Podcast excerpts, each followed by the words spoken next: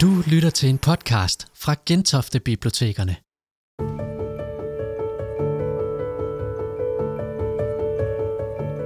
Tirsdag den 14. september 2021 kunne du møde digter Mette Mostrup på Gentofte Hovedbibliotek. Hun præsenterede Sapfos intense digte i en blanding af foredrag og oplæsning. Velkommen til. God aften. Den aktuelle anledning er jo, at jeg har været med til at gendigte den her, øh, den her Safo, som vi simpelthen bare har kaldt den, sammen med en klassisk filolog, har jeg samarbejdet med Mette Christiansen, som er en ung klassisk filolog, øh, som kan den her øh, særlige dialekt, ariolisk, som, som Safo altså øh, sang på. Og derfor så har det været et intenst samarbejde med, med hende. Det er jo meget vigtigt at nævne, at øh, jeg har altså ikke gjort det alene. Og øhm, vi har så valgt at kalde det en gendækning, for jeg selv er jo digter og skriver normalt po- min egen poesi. Og, det er, og derfor er det, det, der har været vores store mål, har været at få det til at blive poesi. På dansk også. Altså få det til at lande på dansk som poesi, og få det til at ånde på dansk som, som poesi. Og altså ikke bare en korrekt filologisk oversættelse, men igen poesi. Poesi på ny. Og øhm, i dag er det lidt en særlig dag, fordi jeg faktisk har været inde og hente øhm, andet oplag, altså eller det første tryk fra andet oplaget, øh, som den faktisk allerede er kommet i. Og det synes vi egentlig er ret fantastisk, for den kom den 19. august. Så det er jo ret spændende. Og jeg vil nemlig sådan, øh, starte med at fortælle jer, at, at dengang jeg begyndte, og da jeg sagde ja til det, øh, fordi man kan sige, det er jo et ret øh, øh crazy projekt, når at... Øh, når man, skal, øh, når man skal have fat i et samarbejde med en klassisk filolog, og, og at, at, at det egentlig er skrevet på et sprog, som jeg ikke forstår selv, og at alt skal ligesom være i, i dialog med, med hende. Så, så det at sige ja til det, det var jo egentlig sådan lidt af en mundfuld og lidt af en stor beslutning, men noget af det, der lokkede mig, udover at jeg selv altså har læst Safo siden 1994 og været i meget stærk dialog med Safo i, mit, øh, i, min, i mine egen bøger, det var jo altså også, at, øh, at jeg, jeg, øh, der, var, der var nogen, der havde lyst til at lave det som en stor opera-performance, og havde lyst til at bruge nogle af de her gendækninger til, øh, til en, øh, til en opera-performance inde på Glyptotekets store sal. Og dem, der skulle lave den, var nogen, en komponist, øh, der hedder Mathilde Bøcker, og øh, en koreograf, der hedder Jules Fischer, og jeg vil, det var nogen, jeg synes var enormt spændende og nyskabende at få chancen for at arbejde sammen med. Så det var jo meget tillokkende. Og så hele det her med, at det skulle synges og danses, fordi det er jo det, der er det specielle ved Safo, det er, at, at det faktisk blev sunget og danset. Og vi lavede altså sådan et det her lille katalog, øh, hvor jeg lige vil læse lidt op fra jer, for der skrev jeg sådan en kort tekst, som, øh, som giver sådan en lille hurtigt indblik i, i hvad Safo er. Så kan vi, har vi jo god tid her til at komme nærmere ind på det, men jeg kan også fortælle, at vi altså havde sådan nogle vifter, som der var strøget parfume på. Så nu ved jeg ikke, om der er nogle parfumeallergikere. Er der det? Så lidt. Vi går herover med den, så skal vi ikke have den Så vi bare lige får lidt ud i luften her. Ja. Øh, og lige sådan lidt. Ja. Og så sad folk altså med de her vifter og fik, øh, fik øh, dufte ud i, i rummet. Man kunne så også få nogle uden duft, til hvis man så ikke lige kunne klare mosten. Men, øh, og det her, fordi sanserne er enormt vigtige hos Safo, og øh, duft, øh, ikke kun øh, den øh, synssansen, som vi snakker så meget om i, i, i nutiden, og bruger så meget, når vi taler om kunstoplevelser, men altså også, og heller ikke kun høresansen, men i meget høj grad også øh, duftene og øh, det taktile, stofligheden. Den hedder jo altså også øh, drøbende stof. Og så det, det stoflige, som det stoffet, som rører ved huden, er jo noget af det, som, altså, og følesansen er noget af det, der er enormt øh, fremtrædende hos, hos Safo også. Og smagssansen. Så, så det er en utrolig sanselig poesi, og det var noget af det, vi gerne vil have frem med den her, de her duftoplevelser. Det her det er den, der har, ja, den har simpelthen blomster i sig og jasmin. Ja, så læser jeg lige lidt fra den. Sappho levede i 600-tallet før vores tid på Lesbos. Heraf ordet lesbisk. Hun sang om kærlighed til kvinder og er ophavskvinde til det personlige jeg i poesien. Hun var så berømt i antikken, at hun blev kaldt den tiende muse, men om hendes liv vides forsvindende lidt. Og hendes store poetiske værk findes kun i fragmenter. Af ni papyrusruller, cirka 10.000 linjer, er der kun cirka 650 linjer tilbage. Og nogle af brudstykkerne de findes som citater fra, ja, fra metrikere, retorikere, litteraturhistorikere fra den tid, som så citerede nogle af Safos digte, altså fra antikken, og andre er fundet på papyrus i stumper og stykker. Den i turevne papyrus ligner nogle gange drøbende stof, og vådhed gennemstrømmer det safiske sprog. Her er hav, flod, dugdråber, dugvådhed, blomsterolie, nektar, honning og vin. Safo synger om drøbende trance, drøbende smerte, drøbende stof. Fragmenterne er stoflige og sanselige, fulde af dufte og vindpust, som man næsten kan mærke mod huden. Det lydelige spiller en særlig rolle, for Safo var ikke kun digter, men også musiker og sanger. Digtene blev fremført med lyrespil og dans. Præcis hvordan de blev opført er uvist, men Safo optrådte med en kreds af kvinder, og sangen vekslede mellem solo og kor. Safo tilbad kærlighedsgudinden Afrodite, og flere af sangene er bønder til hende. Dyrkelsen af det erotiske hænger sammen med det rituelle. Men nogen mener også, at, at Safo simpelthen var præstinde for en afroditekult. Det er også noget af det, man diskuterer. Afrodites magt er mangeartet, og Safo beder hende, kom, vær min allierede. Det erotiske er bittersødt eller sødbittert. Det er faktisk et ord, som Safo har opfundet, det sødbitre. Det er første gang, nogen bruger det i verdenshistorien. Det er Safo, der kalder Eros for sødbitter eller bittersød. Og der er altså ikke tale om sådan en nuttet sødme, men en honningsødme så overvældende, at den i glemt minder om gudernes ambrosia. Eros er lige dele ekstase og pinefuld længsel. Safo påkalder muserne tit og ofte, men hun beder dem aldrig om at fortælle om manden, den vidt befarne, som vi ellers kender det fra mange af de, øh, de antikke klassikere. Iliaden og så videre, med mændene, der drager ud i krig. Muse, fortæl mig om manden, den vidt befarne. Nej, Safo synger derimod om de kvinder, der er tæt på hende. Hun synger om kvinder, hun længes efter. I fragmenterne vrimler det med navne på kvinder, som ikke er kendt andet sted fra i antikken, men som Safo udødelig gør. Kvindekærligheden rummer en euforisk glæde ved at skabe kunst og optræde sammen med andre kvinder. Men først som sidst er Safis kærlighed erotisk, og det er faktisk et af de eneste steder, øh, man har skildringer af det, vi i dag kalder lesbisk kærlighed fra fra antikken, det er faktisk hos Safo. Og det er derfor soleklart, at Safo er et stort queer-ikon. Safos digte er gådefulde, fordi de er så fragmenterede, som de virkelig er. Og også fordi de stammer fra en anden tid, en anden verden, som er svær at forstå for os.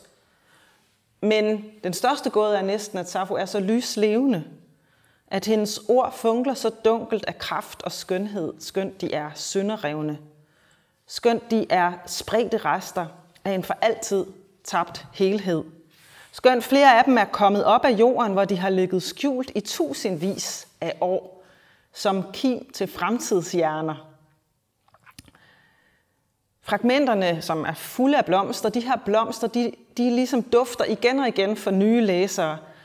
Der er noget cyklisk ved det, og Safos fragmenter forener ligesom udsathed og uforenlighed. Hun sang, jorden er farvestrålende, med alle sine blomsterkranse. Og så tænkte jeg, at vi lige om lidt skal have lov at se en trailer fra det, der så senere blev til Operafestivalen. Det her det var altså før vi, den havde spillet. Den spillede over et par uger inde på, på bibliotekets store sal, som mange af jer sikkert kender. Den her store, store, kæmpe, store, smukke sal, som altså her var blevet, blev, øh, jeg, kan, jeg må advare om, for Sartre Sjæl, at det, er meget, det var et meget queer cast. Og det er, øh, det er et meget stærkt, øh, meget stærkt sammenstød mellem den an, antikopfattelse, som er med de hvide skulpturer, og som står på deres søjler, og den her stivnede antik, og den, hvad skal man sige, meget højstemte øh, antik, og så de her levende kroppe, som, øh, som altså øh, nu her er det faktisk, det er, et meget, det er bare et enkelt fragment, øh, som, som er et af de længere fragmenter, som operasangeren Signe Asmussen synger. Og øh, altså, til, til, øh, til performancen var der så percussion og kor sang. Så der var ikke, øh, på den måde var der ikke lyrespil, men det var jo en form for meget contemporary Safo, øhm, som I lige kan få et lille kig ind i her, øhm, hvor vi skal se, vi skal høre Safo sunget som opera i 2021.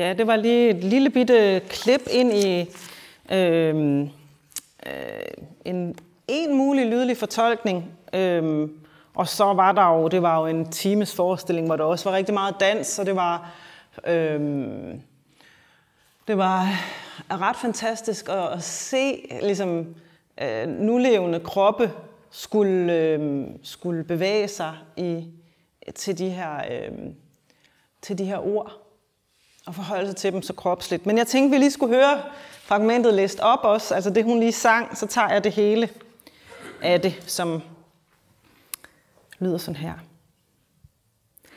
Jeg ville bare ønske, jeg var død. Hun forlod mig grædende med mange tårer og sagde dette. Åh, så elendigt det gik for os, Safo, jeg forlader dig kun mod min vilje. Og jeg svarede hende, gå og lev vel, men husk mig, for du ved, hvor meget jeg nød dig. Og hvis du glemmer, så vil jeg minde dig om vores smukke stunder. Så mange kranse af violer roser og krokus bar du ved min side. Så mange kæder flettet af blomster lod du dale ned om din yndige hals.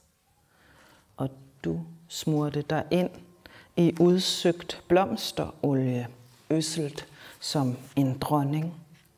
Og på bløde puder blidt tilfredsstillede du din længsel og der var ikke den bakketop, eller det hellige sted, eller som vi lod uberørt. Ingen lund, ingen dans, ingen lyd.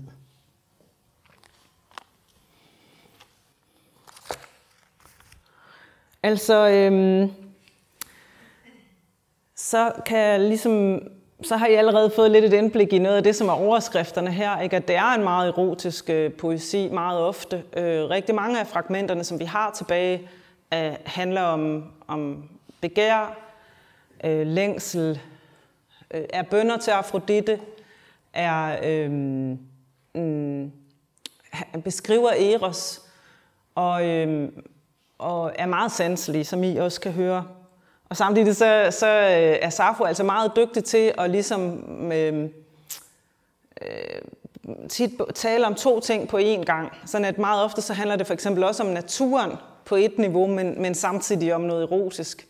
At det er meget svært ikke at høre begge dele, kan man sige. Og jeg kommer selvfølgelig til at læse flere op sådan i løbet af, af, af, af vores tid sammen her. Men allerførst så kunne jeg måske lige fortælle en lille bitte smule om, hvad, hvad, det, hvad det er for en, for en bog. Det er jo, den, den, den rummer ligesom de, alle de fragmenter, som man har, som man, altså, det er meget specielt, fordi øh, Safo skrev på den her om, omtalte dialekt ariolisk, helt tilbage for 2600 år før vores øh, tidsregning. Og øh, der var egentlig rigtig, rigtig mange år, der havde man faktisk kun der havde man faktisk kun et meget, meget lille udvalg af de her øh, fragmenter. Man havde faktisk i lang tid kun dem, som der var blevet, øh, var blevet overleveret af andre. Og så øh, var det helt øh, fremme i 1879, der øh, var der et kæmpe stort fund, hvor der var øh, en landsby uden for Cairo, var der simpelthen nogle egyptiske bønder, som fandt en hel masse papyrusfragmenter nede i en mark. Og det var så, øh, det var altså så, øh, blandt andet var et af fundene der, var, der man fandt mange andre ting også, men noget af det, man fandt, det var så altså øh, flere Safo-fragmenter, og det udvidede så pludselig det, det safoværk, man havde.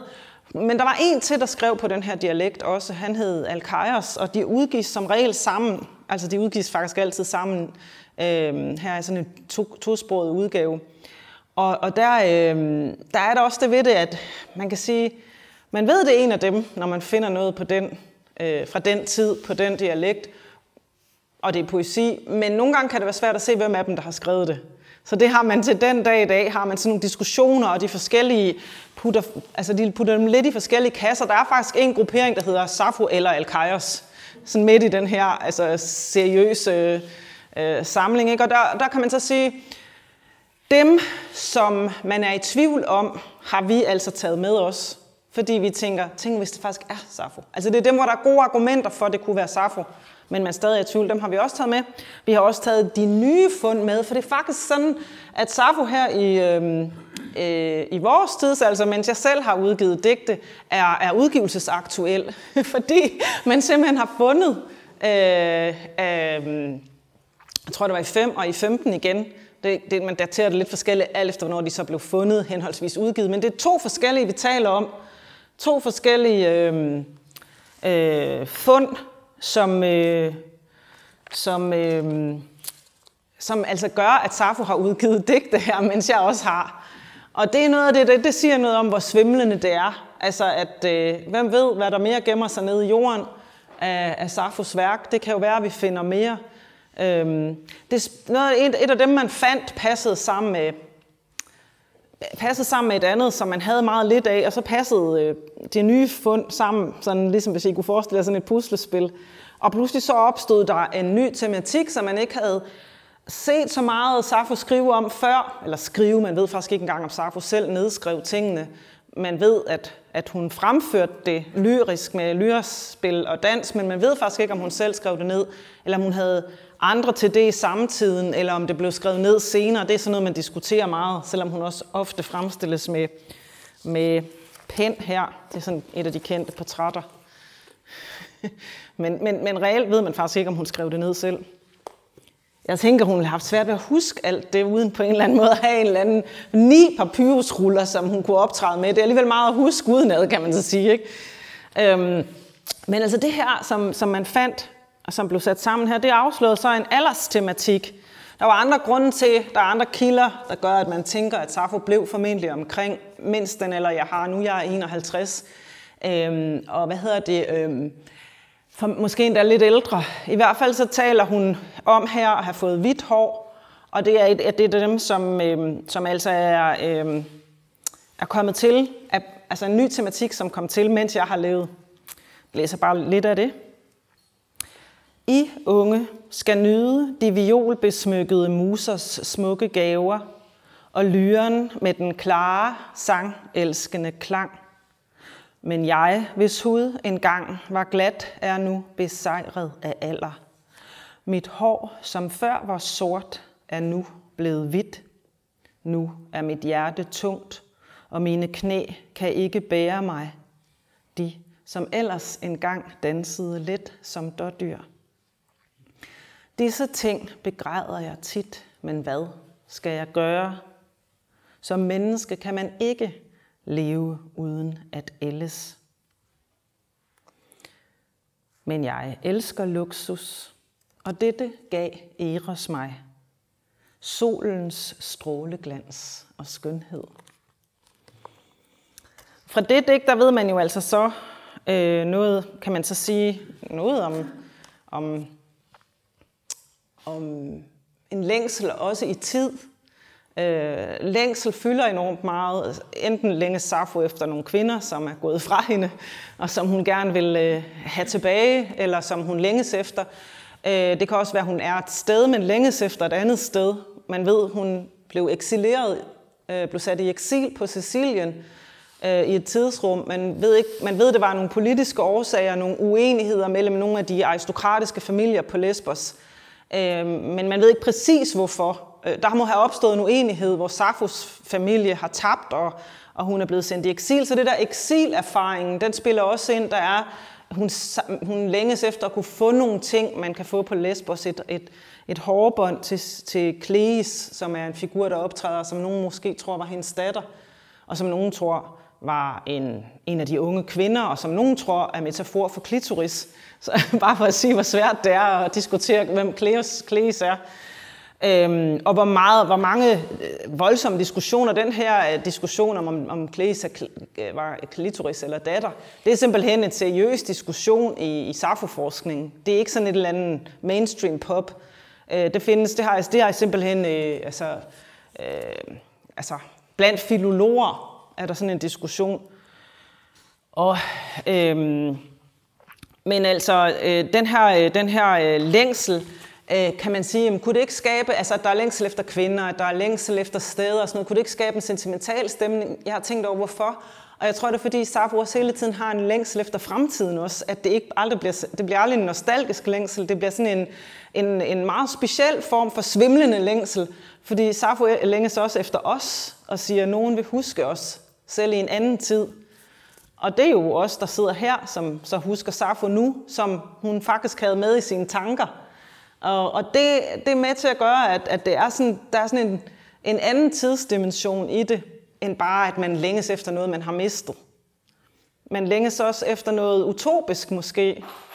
Øhm, og, det, øh, og, og det er det, jeg synes er så øhm, utrolig spændende også med det der med, at, at, at, øh, at der er det der cykliske og utopiske element i, i hendes poesi også, som, som jeg på en eller anden måde tror er, taler meget til os i dag, hvor vi lever i så voldsom en tid med så meget dystopi. Men øh, for at komme tilbage til Safos hårfarve, så, øh, så er der altså det her med, at hun måske også, øh, her længes hun jo tydeligvis også efter sin ungdom, og taler så til de unge om, hvad det er, som hun mener, de skal bringe videre med sig. Øh, de skal, de skal elske musernes gaver, og de skal elske lyrens klang, og de skal danse. Ikke? Altså, så hun ligesom giver de her kunstneriske ting videre som, som, øh, til, til en ny generation, hvilket jeg faktisk synes er meget smukt. Ikke? Men hvordan Safo så ud, er jo den store gåde, fordi øh, øh, her kan vi så se, hun siger selv, mit hår, som før var sort, er nu blevet hvidt. Og der bruger hun virkelig det ord, som betyder sort. Øh, det er ikke sådan mørkt eller brunt, det er sort hår, og så siger hendes kollega øh, Alkaios, øh, som faktisk levede samtidig med hende, og som derfor har set hende, han skriver, at hun havde øh, violet, altså violetfarvet hår, øh, eller violfarvet hår. Og derfor så forestiller jeg mig faktisk, at det var så blåt, at det næsten, eller det var så, så sort, at det næsten havde blåligt skær. Altså at hun var meget sorthåret. Øhm, på, der er nogle af de tidligste sådan afbildninger af Safo. Det er nogle af de nogle vaser, som findes sådan fra et par århundreder efter, at hun levede. Og der har hun sådan mørkt eller næsten sådan langt krøllet, øh, kruset faktisk hår og også sort. Der står hun ved siden af Alkaios faktisk på den vase der. Og øh, der er også nogle kilder, der omtaler hendes mørke hudfarve og lille statur. Og der er også nogen, der kalder hende for maskuline Safo. Øhm, så på portrætterne, der kommer fra senere tider, øh, det er ret sjovt at se, fordi det også i sig selv taler sit eget øh, visuelle sprog om, hvor meget Safo øh, afspejler den, der ser på Safo. Fordi Safo kan altså være sådan her, en, en næsten, hvad skal vi sige, altså en romantisk intellektuel, eller hvad man nu skal kalde det. Så kan Safo være øh, yndefuld, forførende, henført, meget dæmonisk, øh, i sin følelsers vold tydeligvis, lyrespillende, tankefuld. Øh, og hårfarvemæssigt, der kan jeg godt fortælle jer, at det også spænder vidt, fordi der har Safo altså blondt hår, lysebrunt hår, rødt hår, mørkt hår.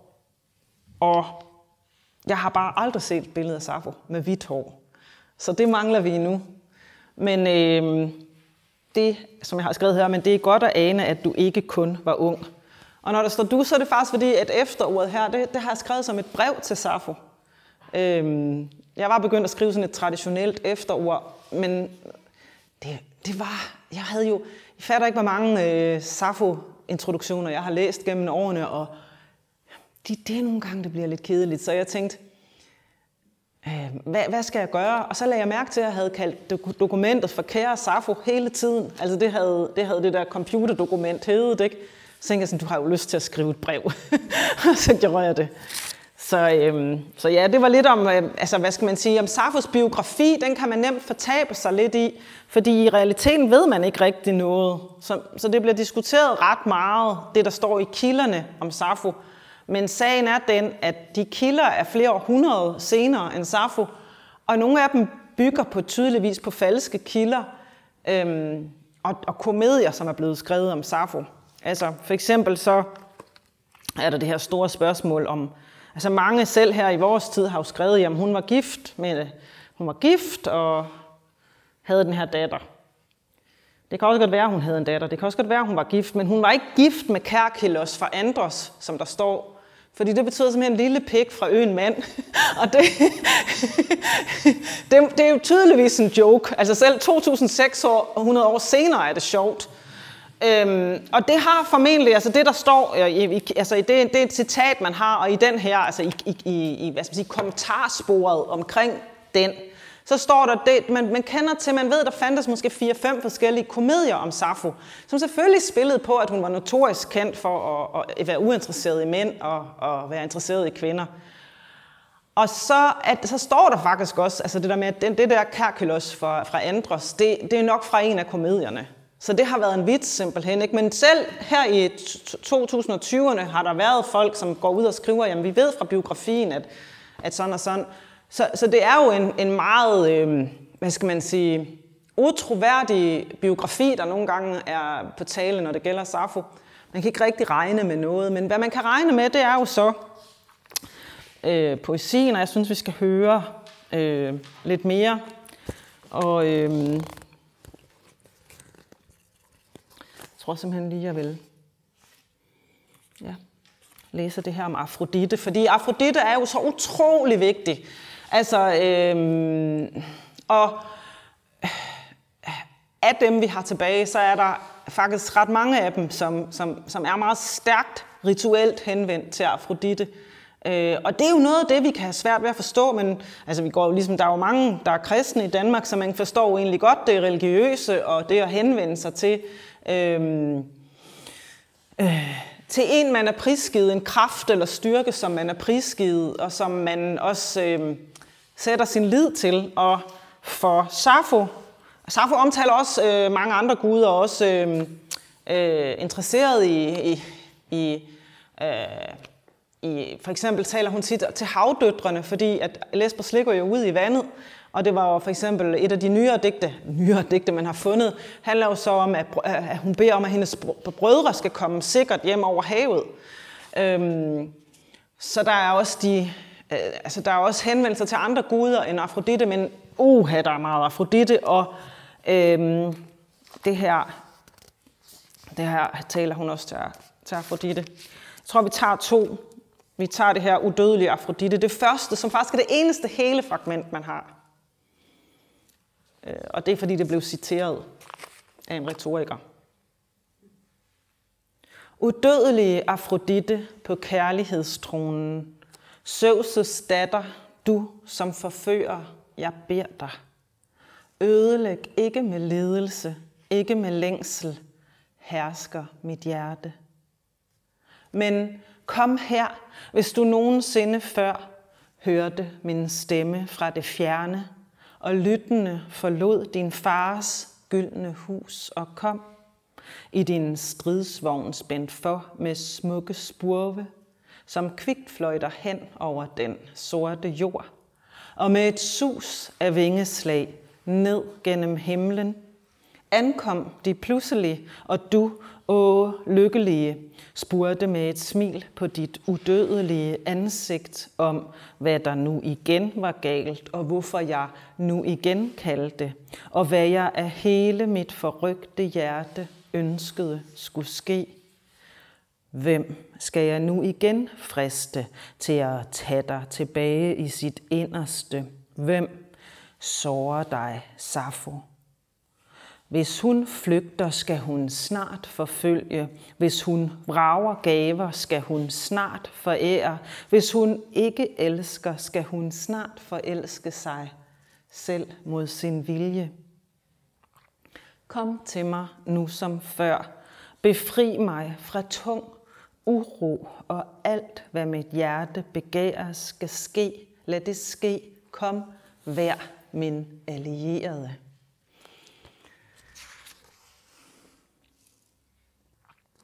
Om det vil jeg måske lige sige, at altså, i moderne hiphop er det, altså, sker det nogle gange det, at rapperen får ligesom sit eget navn flettet ind. Og det var Safo altså øh, ret tidligt ude med. Og ikke nok med, at, at hun får nævnt sit eget navn i, i det her, øh, øh store, den her store, smukke øh, Afrodite-bøn. Det er Afrodite, der siger Safo. Det er ret hardcore, at altså, hun får simpelthen gudinden til at, i sit eget dæk, så får Safo, altså Afrodite, til at sige Safo.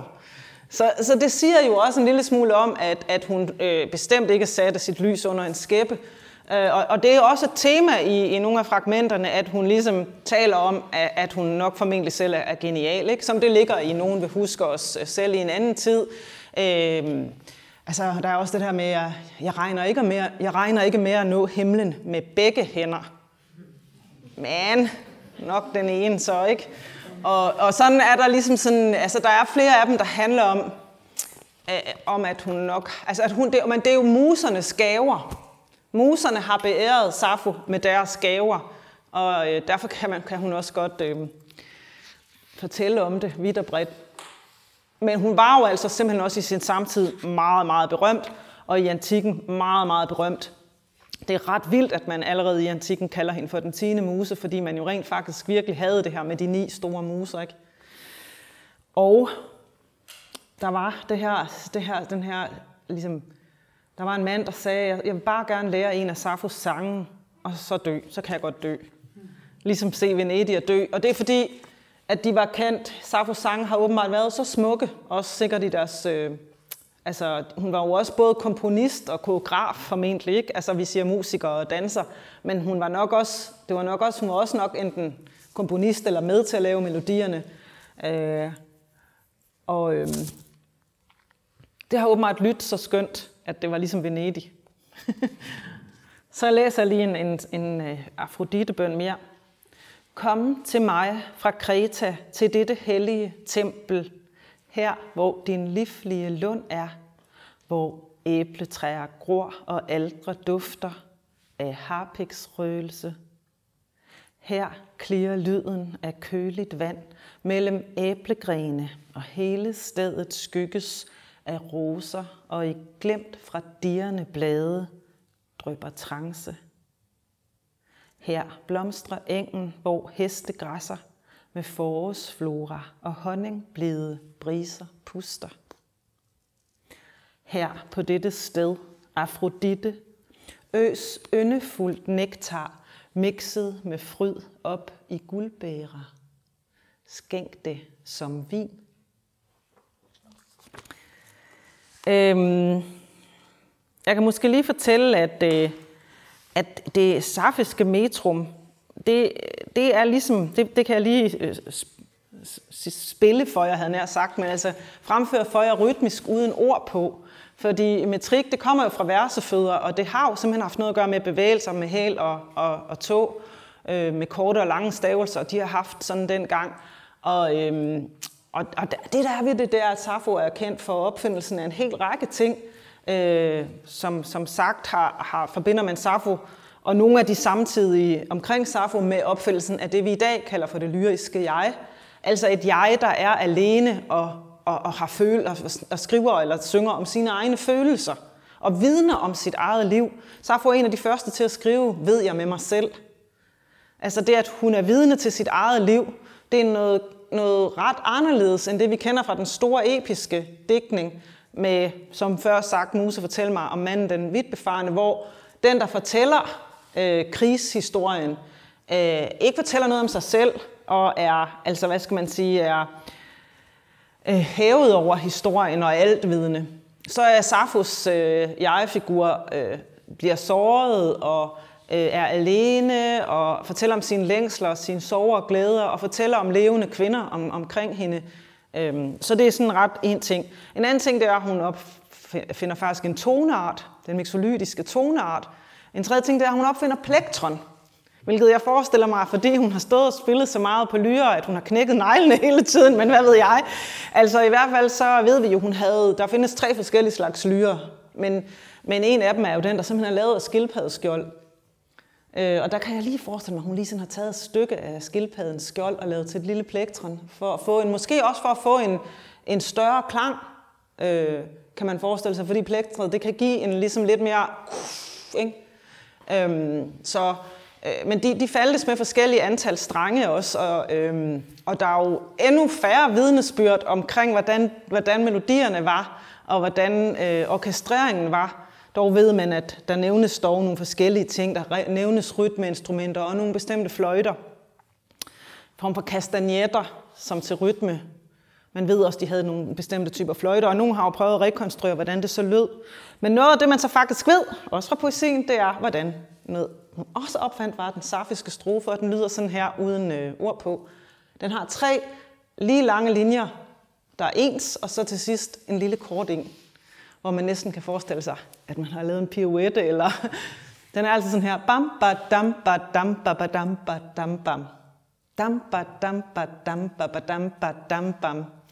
Dam, ba, dam, ba, dam, ba, ba, dam, ba, dam, bam. Dam, da, ba, dam, dam. Og øhm, den er en signaturstrofe, kan man så sige, som det Safos, Safos publikum jo har kendt og det er, det er ja, når man sidder og arbejder så meget med det, og, og som mig har brugt sine 20'ere øh, på at studere metrik, hvilket, hvilket jeg rent faktisk gjorde. Jeg har studeret litteraturhistorie, og, øh, hvor man kan sige, at metrik er jo ellers poesiens sunkne by, Atlantis, som der er næsten ingen digter i dag, der, der ved noget om metrik eller skriver metrisk. Men jeg, jeg ved faktisk ret meget om det, og øh, og det har også en af brugerne, som de samtaler, som jeg kunne have med filologen, ikke? fordi vi, vi begge to godt ved, hvad det er for noget, det der. Ikke? Øh, men jeg, har jo, jeg forestiller mig, det kan være, det er min fantasi, min nørdede fantasi, der løber af med mig, men jeg forestiller mig jo på en eller anden måde, at de må have haft nogle signaturtrin til den her strofeform. Det, I kan næsten se, altså ikke at man ved præcis, hvordan de dansetrin ser ud, men det her med tre ens lange bevægelser, og så en lille kort på en eller anden måde. Det kan man godt have forestillet sig, man kan også forestille sig, at det har gjort det nemmere at huske alt det, de skulle fremføre. Fordi man ved, at de så var ude og fremføre øh, ting til, øh, øh, i, i mere eller mindre offentlige sammenhæng. Det er også noget, der diskuteres. Der er nogen, der, siger, der mener, at, at Safo var så kendt en kunstner, at, at det tiltrak rigtig mange øh, øh, rigtig dygtige kvindelige sangere og musikere og dansere, fordi det var i særklasse et sted, hvor man virkelig kunne komme til at udfolde sig kunstnerisk. Så det er en af de teorier, der er. At der kom kvinder måske meget internationalt fra mange forskellige steder, så det rent faktisk var meget det, vi i dag kalder multietnisk.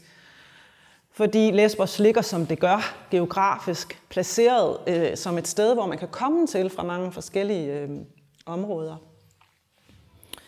Øhm.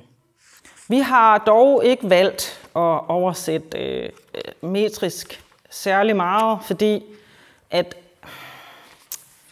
det, der er på dansk, det er, eller det, når man skal have det til at lande som poesi, når man skal oversætte metrisk, så kommer man tit til at undertvinge indholdet og billedsproget meget den der øh, rytme, ikke? Så øh, det er kun ganske få gange, vi har gjort det, og øh, nu skal I næsten lige have lov til at høre et sted, hvor vi faktisk har gjort det øh, helt metrisk korrekt. Hvordan kan man andet end tørste efter pinens ophør, når dem, man elsker, gør en syg af længsel, gang på gang Afrodite. Hvad er din hensigt? Når du bare ryster mig til, jeg skælver af begær, så mine knæ bliver matte. Ikke dig, jeg begærer at lide dette, ved jeg med mig selv. Den der sidste linje, ved jeg med mig selv, den dokumenterer så det, jeg sagde før med, at Safo er en af de første til at skrive, det ved jeg med mig selv. Det er faktisk en fast figur hos Safo, der optræder flere gange, at hun ligesom siger det til sig selv, det ved jeg med mig selv. Her kan I høre øh, metrikken, sådan vil man jo ikke læse det op. Altså nu over, sådan vil jeg jo ikke stå og læse det op, hvis jeg bare selv havde skrevet en safisk strofe, så, så ville jeg bare læse, hvordan kan man andet end tørste efter pinens ophør, når den, man elsker, gør en. Altså, så vil jeg ikke læse det op sådan der, men nu skulle I lige høre, hvordan det lyder på dansk, for det kan man godt. Det, vi har valgt, det er at sætte det rytmiske, klanglige og lydlige meget, øh, prioriteret det meget højt i vores gendækning. Fordi det er sange. Og, så, øh, og det er danse. Og så, så har vi så meget, meget ofte, faktisk næsten hver eneste gang, har vi så den der lille slutlinje lavet den metrisk korrekt, så man får en fornemmelse af strofeformen på dansk alligevel. Sådan at det, det I hørte der i den første, der er det, hersker mit hjerte, ned gennem himlen, nu igen kaldte. Så vi laver den der, den der fjerde linje, den har det faktisk. Og det synes jeg var et godt kompromis, som, som man får som dansk læser, uden at behøve at vide noget om det med det, at man så får den der fornemmelse af den her meget, fordi det var en strofeform, hun opfandt, så er det vigtigt øh, at få det, få det, øh, at få det vist faktisk, og få det gjort, øh, få det gjort sådan, at det går i kroppen, øh, sproget. Mm. Ja. Øhm. Så der er jo simpelthen så mange af dem, af dem som, som, som er, er spændende at, at læse op. Nu er nogle af, af overskrifterne i dag, det er jo også netop det her med begæret, øh, som, som, som man kan sige, faktisk jo på den tid øh, ikke vagte den store furore. Altså øh, i, i datidens, øh, øh, i antikken, øh, da Safo selv levede i hendes egen samtid, der har man faktisk ikke rigtig nogen, øh, hvad hedder det, øh, der har man ikke rigtig nogen kilder, der virker farvet over, at hun skriver om kærlighed til kvinder. Det er faktisk først i en del senere, at der begynder at komme nogen, der først ligesom laver lidt sjov med det, og der kommer komedie og sådan noget. Ikke? Og så senere bliver man, det er først senere, man ligesom bliver farvet. Vi ved jo også, der er utrolig meget i antikken, der handler om mandlig homoseksualitet. Så dels har man været vant til, at der var nogen, der skrev om homoseksualitet, og at det endda blev set som altså, altså en helt fast del af repertoiret. Øhm, men, men der, er også, der er også teorier om, at grunden til, at man var så ligeglad med det i Sapphos egen samtid, det var, at i og med, at der ikke var en penetrationssituation, så faldt det simpelthen uden for interesseområdet. Altså så var det simpelthen ikke truende for, hvad skal man sige, den, den øh, mandlige borgers øh, position i samfundet. Det, det, faldt, det fandt uden for, hvad der kunne true hier, magthierarkiet. Og derfor så var man egentlig sådan lidt, om det, lad dem bare gøre det, det er helt i orden. Og så fokuserede man faktisk på, at det var fantastisk poesi, og at Safo vidste en masse om kærlighed. Så det er egentlig interessant, at det egentlig er først og senere, så kan I jo godt forestille jer, at i mm, mm, altså sådan den viktorianske periode for eksempel, altså hvor forarvet folk så blev der, ikke? Øh, det var jo helt vildt, ikke? Og der findes jo også, altså faktisk i, øhm, jeg ved ikke om I har set Golden Days' øh, blade, det har jeg desværre ikke fået med. Det ligger heller ikke her nogen steder. Hvis I finder den der avis, der er gratis fra antikens, fra her fra Golden Days, der er et kæmpe opslag af, af det, I hørte her med, jeg ville bare ønske, at jeg var død. Hun forlod mig grædende. Der er et kæmpe opslag, hvor de har trykt vores gendækning af det digt, og hvor der ser I så et billede af den der meget, meget dæmoniske Safo, der står med lyren ned ved siden, næsten som var den et svær. Og så sådan helt, helt sådan... Øh, og sådan er hun jo, altså hun er jo blevet fremstillet på så mange forskellige måder, og læst på så mange måder. Og noget af det, der er så vildt, er jo også, at man har lavet om på teksten. Altså den her fragmenterede tekst, som jeg sagde i starten, både har noget utroligt udsat og noget næsten uovervindeligt over sig, øh, har man jo gået til på mange forskellige måder. Der har jo været, hvad skulle man, der har jo været en eller anden form for begær efter at få den, det begær til at passe ind i den litteraturhistoriske periode, man nogle engang var i. Og man har, nu om dagen har vi jo de her snakker om, jamen, altså, der er nogen, der vil kaldes nogle andre pronomener, øh, personlige pronomener, ikke? Altså, det ikke er nok med han og hun, at der er også nogen, der vil kaldes hen, eller der er nogen, der vil kaldes de. Øhm, og vi har en masse diskussioner om de her pronomener, så er det ret sjovt, at litteraturhistorisk, så er det faktisk sådan, at man har været inde og ændre på Safos pronomener, sådan at det så mere heteroseksuelt ud.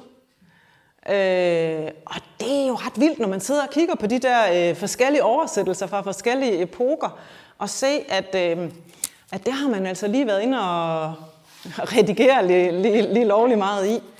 For, fordi man kan se på grammatikken, at det er, øh, hvordan det egentlig forholder sig. Så det kan man så også dermed bevise, at jamen, det er blevet lavet om med vilje. Ikke? Det er et af dem, som, som, hvad skal man sige, et af de, som er et af de store sådan, Safo-hits. Det er det her, der hedder fragment 31, og de, de er ligesom nummereret efter den orden, man måske tror, de har ligget i, hvis nu man havde haft alle ni bind. Så det er en, endnu en nørdet ting, jeg ikke skal komme ind på, men de, de, kan, de har nummereret. Det har vi valgt at inddrage, så man kan finde rundt i andre versioner også, hvis man har lyst.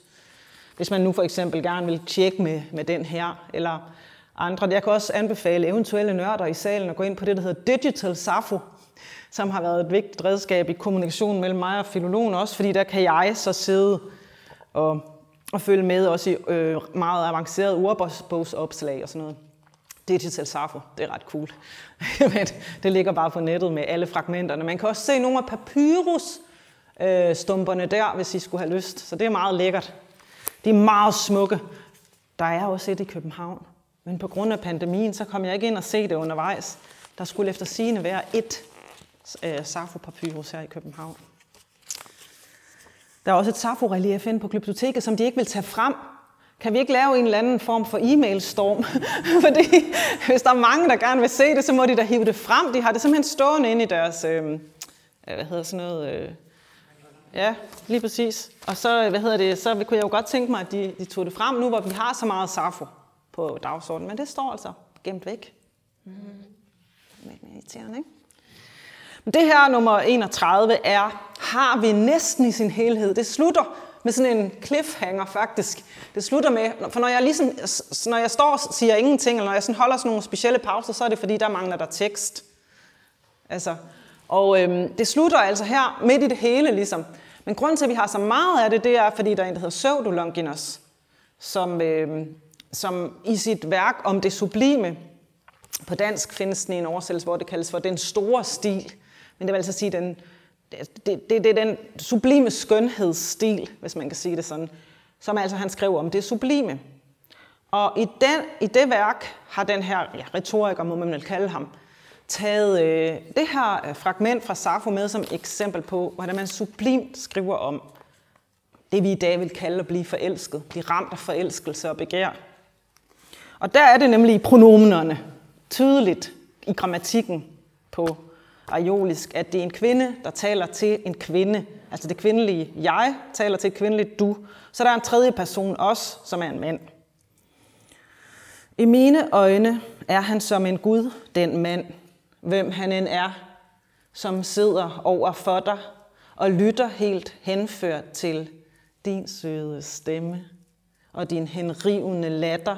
Mit hjerte flakser i mit bryst. Hver gang jeg får et glimt af dig, kan jeg pludselig ingenting sige. Tungen brækker bræt, og en sart ild iler med et under huden.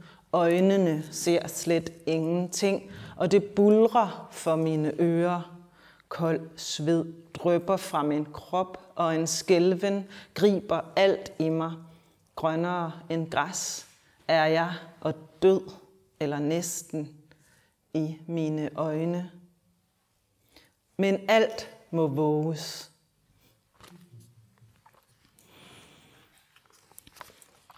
Ja.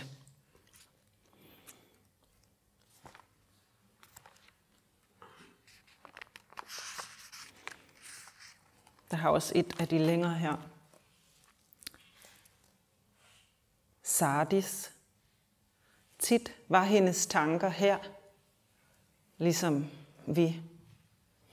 Du stod frem som en gudinde, og det var din sang, hun nød allermest. Nu overgår hun de lydiske damer, ligesom den rosenfingrede måne. Nogle gange, når solen er gået ned, overstråler alle stjernerne, og månelyset skinner ligeligt på det salte hav og den blomsterrige jord. Smukke dugdråber er strøget ud, og roser og fint kørvel og hvidblomstret honningkløver blomstre. Tit går hun frem og tilbage og mindes blide Attis, og længslen fortærer hendes ømme hjerte. Men at tage hen, ikke forstående meget. Hun synger i midten. Det er ikke let for os at konkurrere med gudinders fortryllende figur. Du kan have Eros og Afrodite. Øste nektar fra et gyldent med forførelsens hænder. Gereistern-templet. Elskede kvinder. Ingen. Og der kan I måske næsten høre, hvordan det bare går mere og mere i stykker, det her fragment. Og så på, på, på papyrusen kan man så se, at hov, så mangler der bare, så er der, det mere og mere gået i stykker simpelthen. Og øh, jeg så håber også, I kan høre her lidt, hvordan den her naturbeskrivelse, der, der kommer, om hvordan øh, det der med, hvordan månelyset skinner ligeligt på det salte hav og den blomsterrige jord, for eksempel, det lille billede er meget, øh, altså utrolig præcist, samtidig med, at det er meget smukt. Og det tager lang tid at finde den rigtige måde at sige det på på dansk, så det samtidig er helt perlende let. Øh, for det skal det jo være, for sådan, sådan, sådan er Safo, øh, at det også lyder let.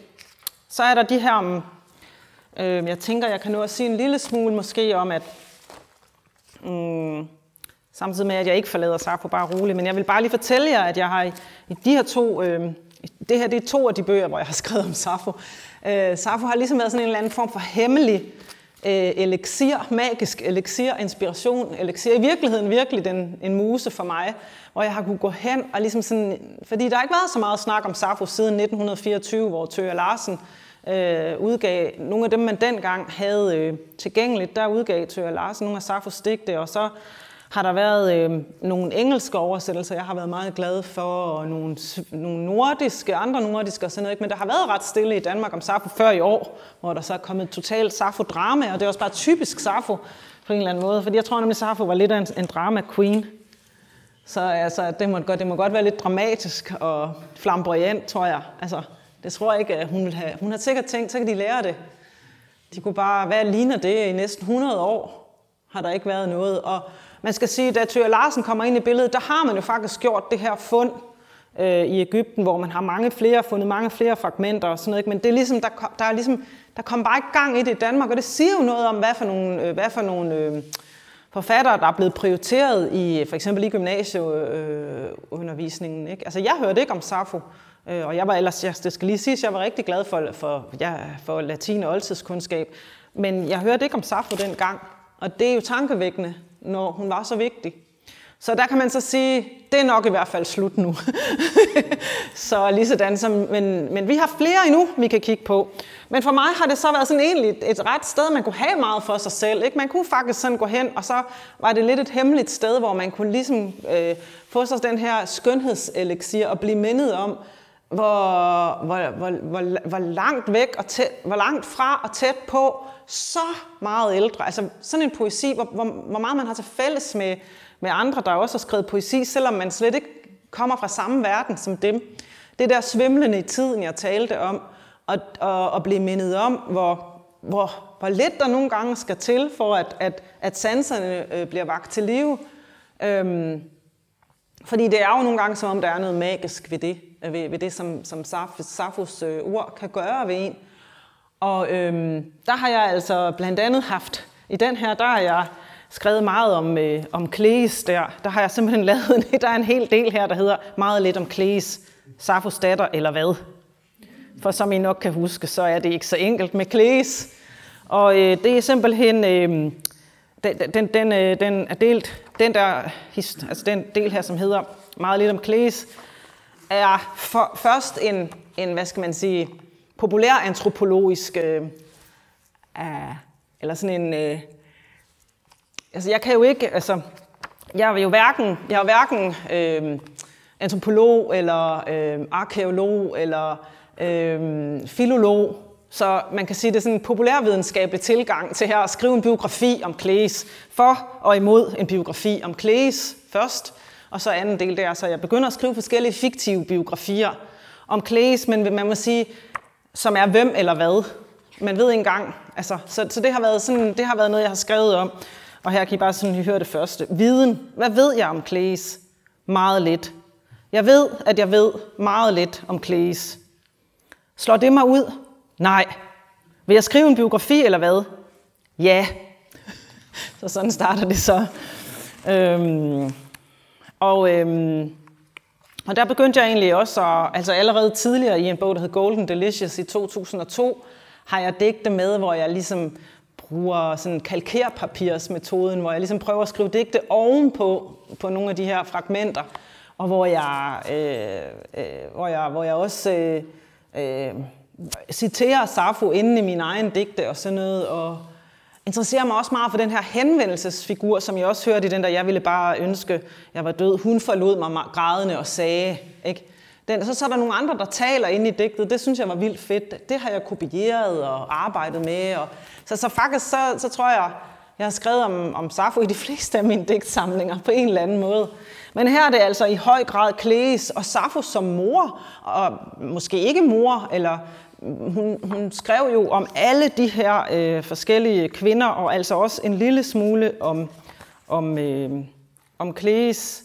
Og øh, jeg, går igennem, jeg går ligesom igennem de her forskellige steder, hvor der bliver skrevet som, som Klees. Så nu tænkte jeg, at vi kunne måske høre lidt om, om Klees, som det er endt her i den her.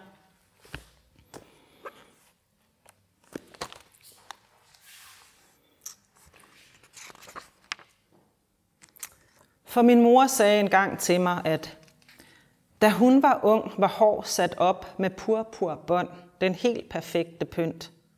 Ja, helt perfekt. Men som den, for den, som har hår gulere end flammende ild, er kranse med friske blomster mere klædelige, og det nyeste nye er regnbueglitrende hårbånd fra Sardis by.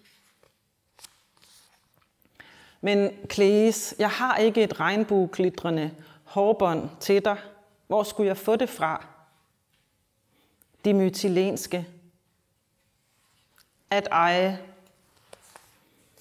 et regnbueglitrende. Disse ting fra Klinaktide-familien. Eksil. Minder. Forsvinder forfærdeligt.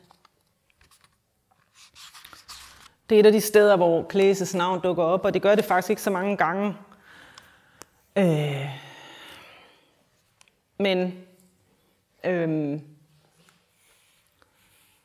øhm, men her opdukker det her, det her eksil også, som jeg talte om før, ikke? og det er formentlig fra, fra den her periode, hvor hun så har været i Sicilien, og ikke har kunne fat, få fat på de ting, som hun, som hun, øhm, som hun ellers plejede at kunne få fat på.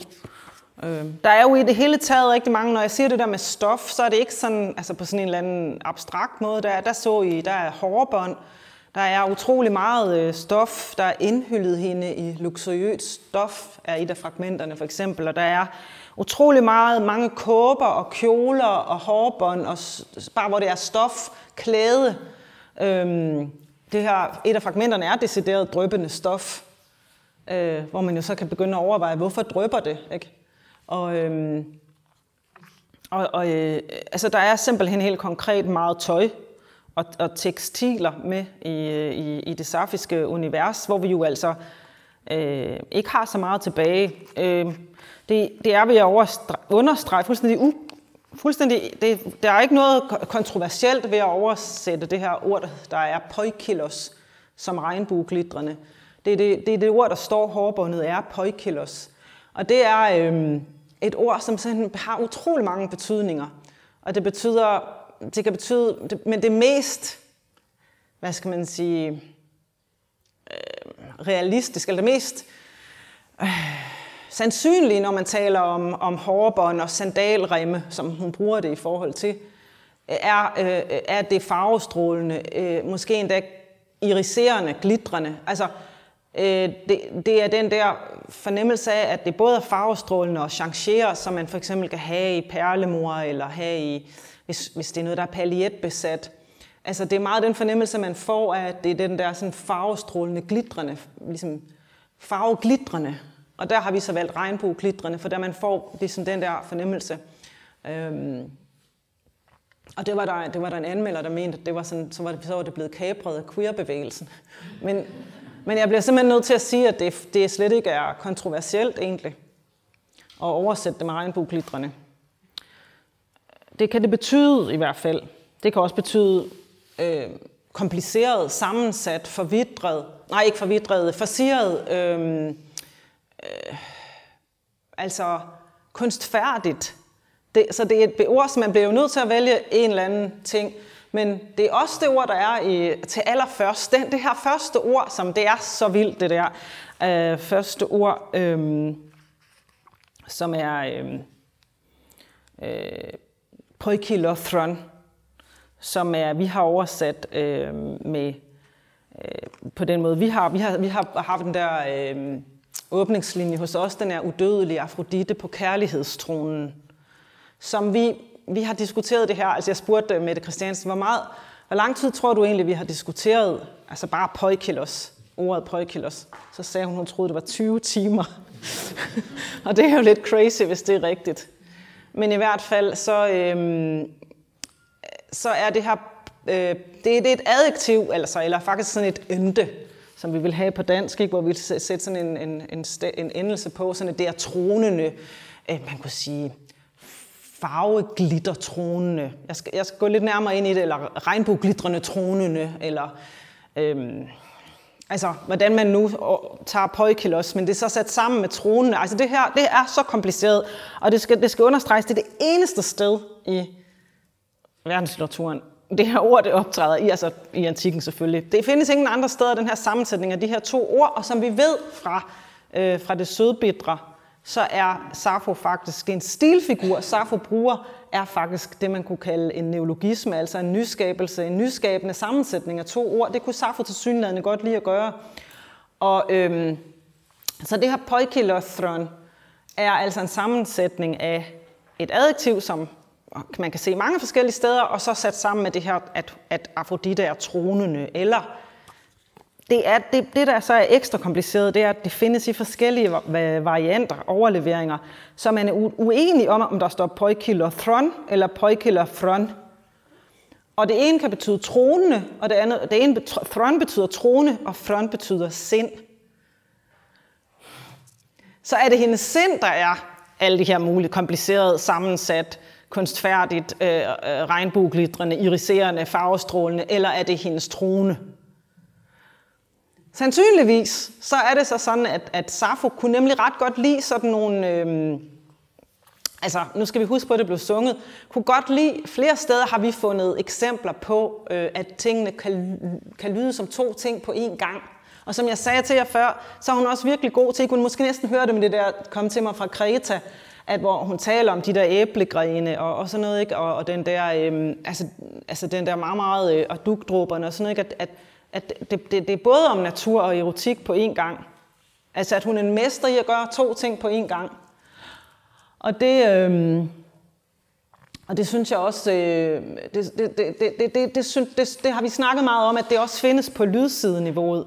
Altså at hun, kan, hun, hun flere gange bevidst arbejder med ting, der kan lyde som to ting på én gang.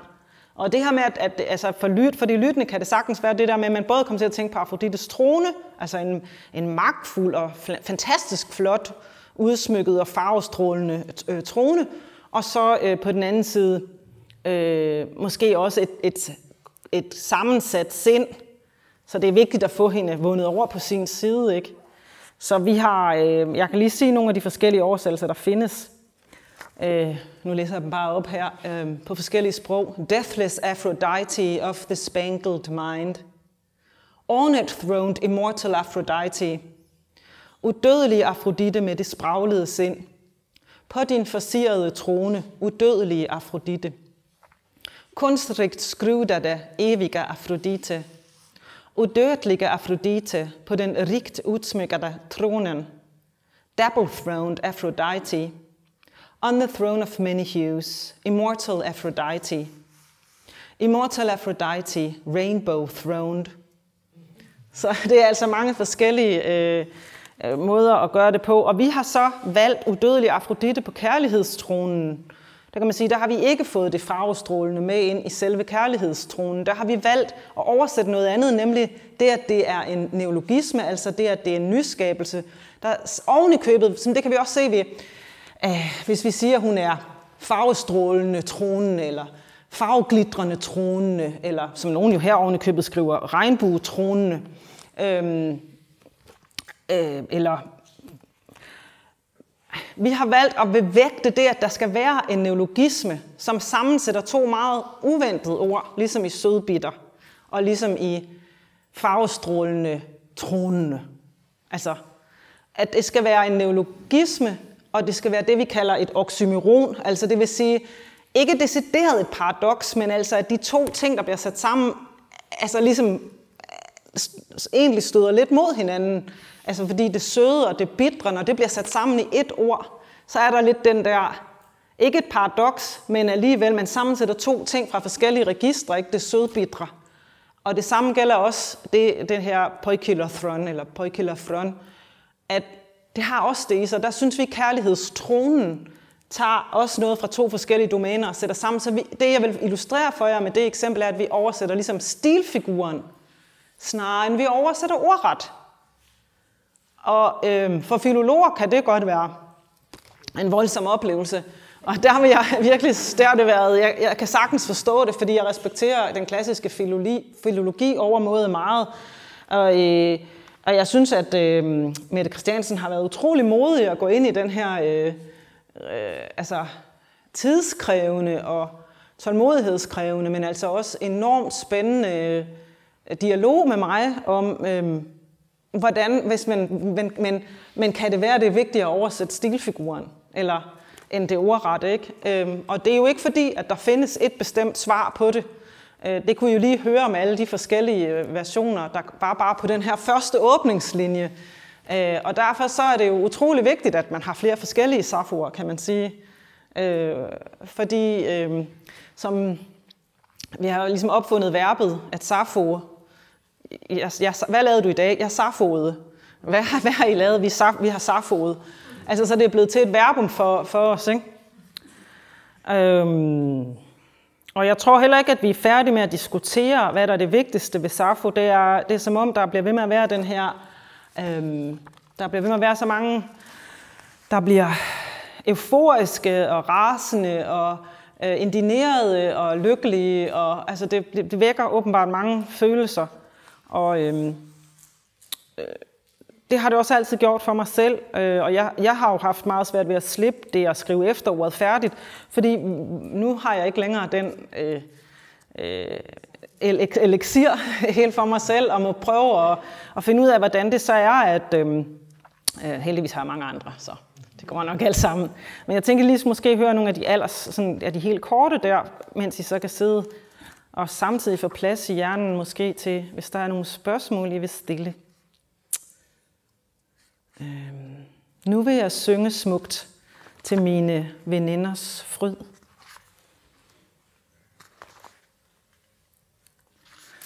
Og over øjnene nattens sorte søvn, blandet med alle regnbuens farver. Ung kvinde med sød stemme, Fuldmånen skinnede, og kvinderne stod omkring aldret. Langt sødere end lyrens klang, og mere gylden end guld. Dronning Daggry. Når vreden breder sig i brystet, så vogter for at bruge mund. Med hvilke øjne Åh, min elskede.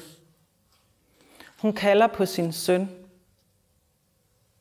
Man siger, Leda engang fandt et skjult hyacint farvet æg. Endnu videre end et æg.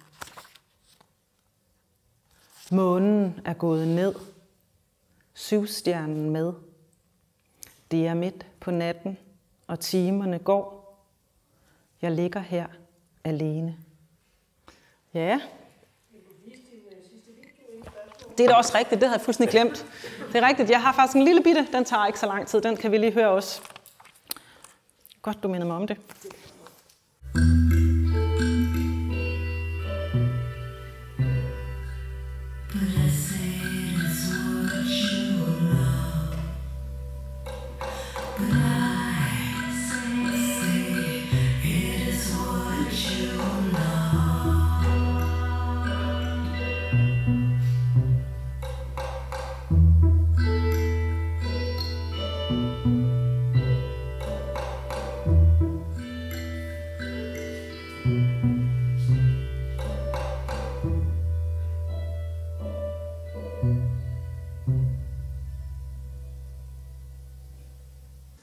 Det lige har, den, den, den lille sang her er øh, lavet af en, jeg har i mange år haft en duo, som hedder She's a Show, hvor jeg har arbejdet sammen med musiker Miriam Karpenshoff. Og der har vi faktisk øh, været ude tit og fremføre den her og også nogle andre safofragmenter med lyre. Vi har faktisk en, en lyre, det er jo så godt nok ikke en af dem med skildpaddeskjold. Det er måske ikke så dyre etisk, men øh, vi har en af træ, og det var den, I kunne høre her. Jeg synes, I skulle lige høre en, øh, en lyre. Så den her, de her strenge lyde, det er altså i hvert fald et eksempel på, hvordan en lyre kunne lyde. Der synger vi den så på engelsk. Det er mere, om der synger for, så synger jeg lidt kor. Øhm, hun synger bedst, så det må vi hellere. Men hvad hedder det? Øhm, øh, så kan I lige høre, hvordan den er, er, er ind på, på dansk. Nogle siger en her af heste, og nogen siger en hær af soldater, og nogle siger en hær af skibe er det smukkeste, som findes på den sorte jord. Men jeg siger, det er, hvem du end elsker. Tak for invitationen.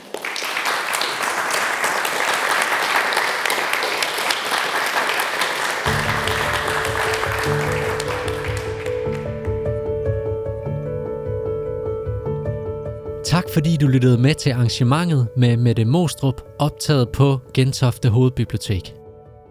Du finder mange flere podcasts på vores hjemmeside. Vi lyttes ved.